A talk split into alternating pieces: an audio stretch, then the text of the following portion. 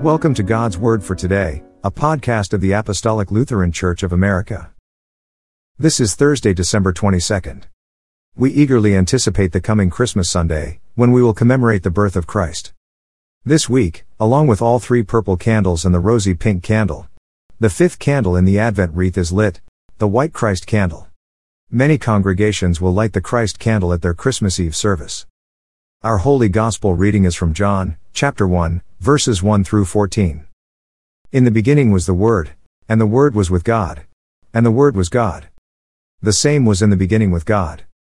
All things were made by him, and without him was not anything made that was made. In him was life, and the life was the light of men. And the light shineth in darkness, and the darkness comprehended it not. There was a man sent from God, whose name was John.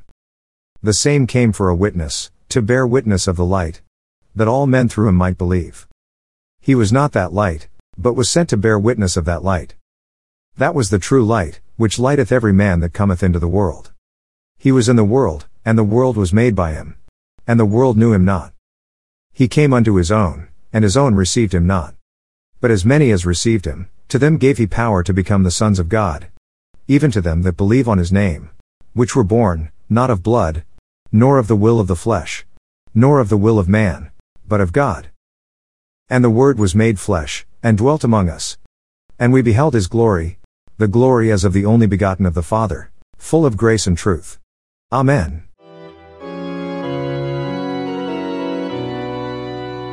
Please pray with me.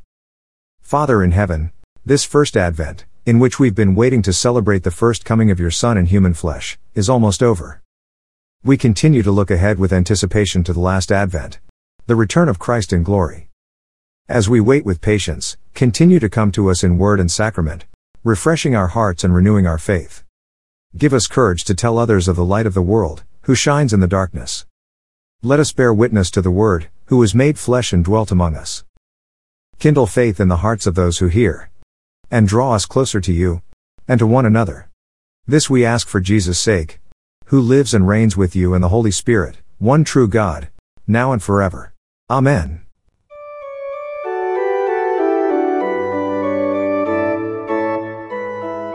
God's Word for Today is a podcast ministry of the Apostolic Lutheran Church of America. You can visit our website at apostoliclutheran.org for more information about our federation, or to find a congregation.